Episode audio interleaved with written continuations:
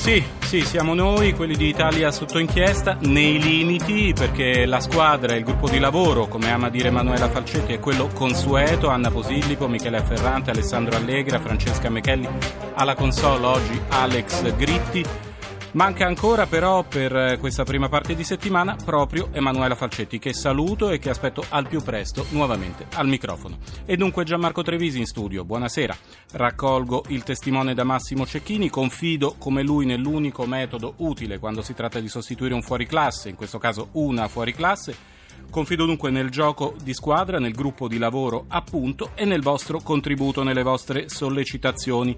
335 699 2949 il numero per gli sms 335 699 2949 Tanti i temi che affronteremo e che non vi anticipo subito in questa sorta di anteprima Oggi infatti, complice il riposo del Giro d'Italia, siamo partiti un po' prima rispetto all'orario di inizio in questo periodo di giro, appunto, e allora abbiamo deciso di mettere sotto inchiesta proprio lui, il Giro d'Italia.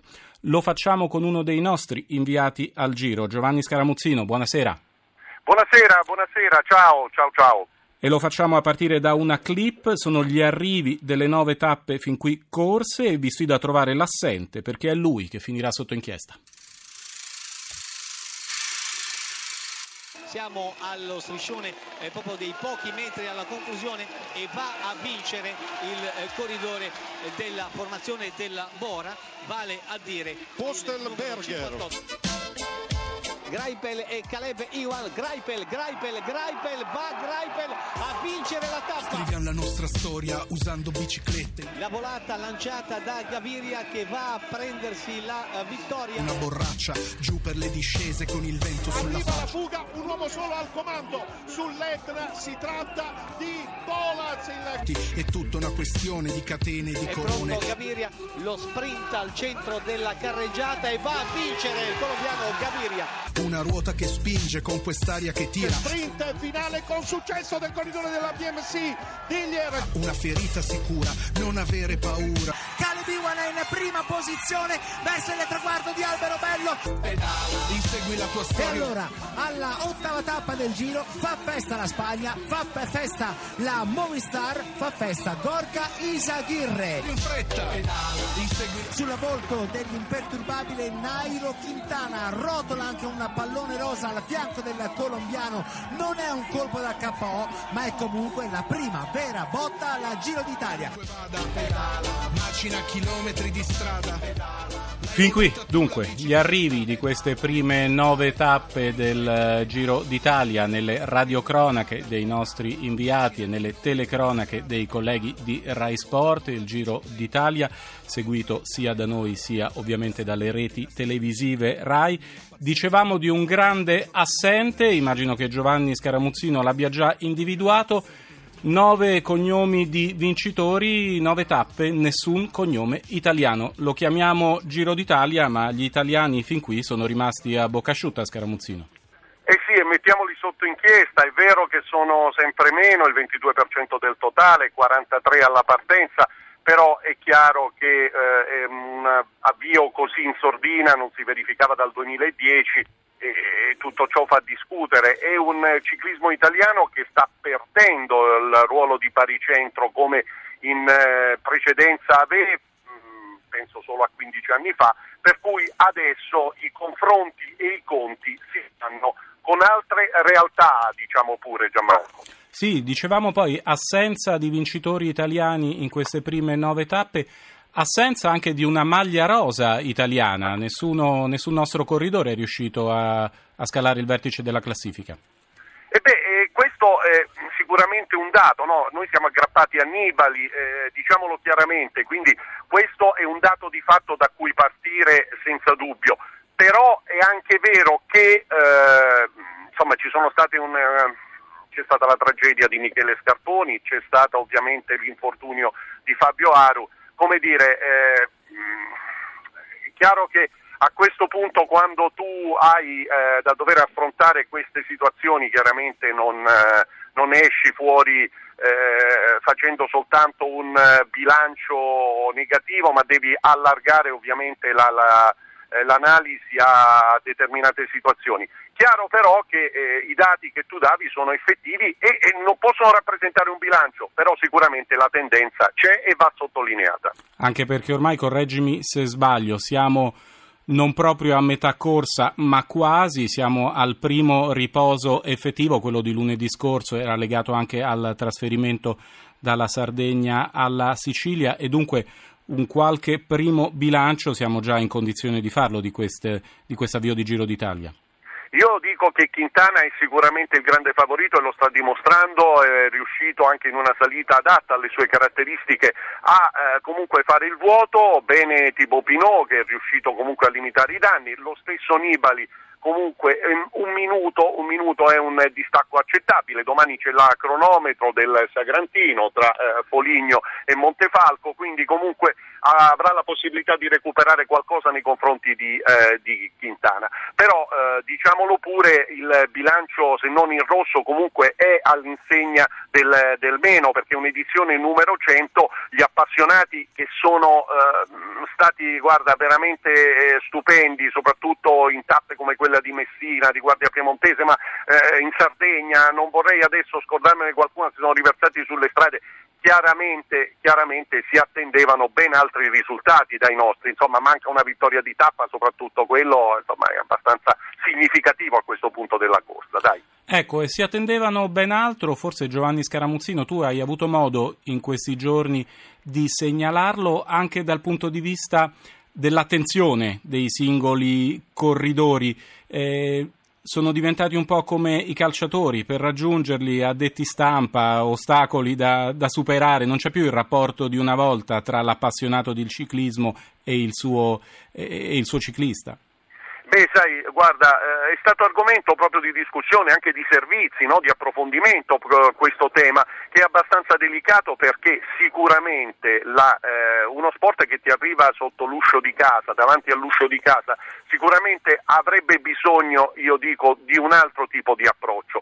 Il lavoro dei colleghi degli addetti stampa è sicuramente molto delicato e sicuramente va riconosciuto loro il merito di saper mediare, però quando un ciclista si presenta alla punzonatura o comunque al foglio foglio firma, perché ormai anche la classica punzonatura non esiste più se non nei libri di letteratura sportiva, ebbene si presenta all'ultimo momento, occhialone, casco, il pubblico da lontano, una serie di transenne, un saluto fugace e via tutti in sella. È chiaro che l'incontro col campione preferito, col corridore che eh, ci si è scelti come Beniamino avviene o in maniera casuale perché se no alla partenza e agli arrivi delle tappe ormai è praticamente impossibile. Chiaro eh, ed è giustificabile il discorso dopo l'arrivo, ma eh, questo fatto di vedere così i corridori da lontano al villaggio partenza, alla, insomma, al foglio firma, io credo che rappresenti un segnale che il ciclismo sta cambiando e non per forza sta migliorando, eh, diciamolo chiaramente.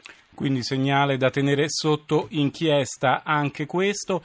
Ancora qualche considerazione, Giovanni Scaramuzzino, sul tema chiave quando si parla di ciclismo e di inchieste. È stato già toccato anche in questa trasmissione in coincidenza con l'avvio di questo Giro d'Italia che qualche segnale non proprio incoraggiante in questa direzione l'ha dato il, il doping.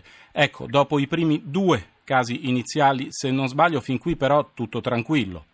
Sì, sai, allora adesso la situazione è, è, diversa rispetto a qualche anno fa. Chiaramente il punto interrogativo che eh, io credo giustamente è stato posto è, ehm, segnala anche il fatto che eh, se eh, nel momento in cui eh, diciamo così, a livello individuale, no? perché funziona che le squadre Pro Tour devono partecipare di diritto alle grandi corse a tappe e poi c'è un discorso relativo agli inviti. Ecco, eh, squadre invitate quindi che eh, devono dimostrarsi di essere all'altezza no? della della competizione, in questo caso del Giro d'Italia. Allora, la domanda che molti eh, si sono fatti, ma è eh, proprio giusto che eh, si pretenda da queste formazioni invitate, se non con rischi che poi vediamo sono tutt'altro che ipotetici, di volerle eh, schierare chiedendo loro qualcosa di impossibile, come se nel calcio si dicesse al cittadella da domani tu fai la Serie A con questo organico, eccetera, eccetera. Allora, la domanda, la questione è molto delicata la mia esperienza dice che adesso è chiaro eh, il singolo che magari un mese prima, due mesi prima del Giro d'Italia si rende conto di essere in ritardo di condizione eh, qualche tentativo lo fa, ma io andrei oltre, ecco, se dobbiamo mettere sotto inchiesta la reperibilità del farmaco proibito, perché lì il, il discorso, il, il problema secondo me che sta a monte. La tentazione c'è, diciamolo chiaramente, per chi comunque adesso lo fa con più difficoltà e, e gli episodi eh, comunque con un antidoping che è andato a colpire in maniera specifica eh, ha, ha, trovato chi, eh, chi, barava e non erano corridori di primo piano. Eh, però la domanda è, questa reperibilità facile, tra virgolette, dei prodotti dopanti, eh, vogliamo cominciare a eh, mettere sotto veramente il fuoco di fila del, di quello che è l'interesse anche, credo, etico, sportivo, del, della capacità uh, di eh, potersi accaparrare prodotti proibiti e questo è un argomento che secondo me va, va, affrontato con serietà da parte di coloro che ne sanno più di noi, ma il cronista eh, deve denunciarlo, deve comunque fare in modo che questo problema venga fuori. Deve tenerlo sotto osservazione perché ovviamente noi come Radio Rai, come Rai nel ciclismo crediamo e vogliamo ovviamente continuare a credere. Allora Giovanni Scaramuzzino con la corsa, lo ricordavi, l'appuntamento è di nuovo domani a cronometro.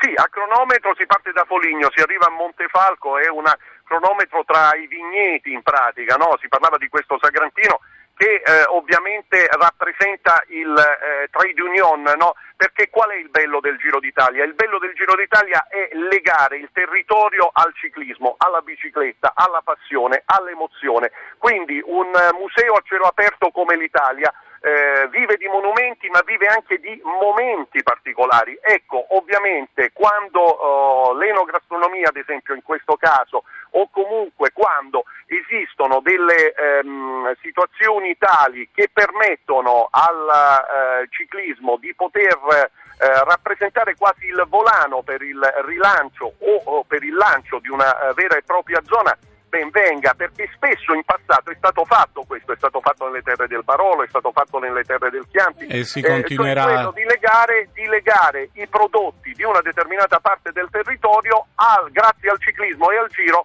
ad avere una conoscenza più, più approfondita. Insomma. E continueremo ecco, a farlo, grazie anche a Giovanni Scaramuzzino, le note ci accompagnano, grazie, grazie Scaramuzzino, le note ci accompagnano alla conclusione di questa prima parte, questa anteprima di Italia sotto inchiesta.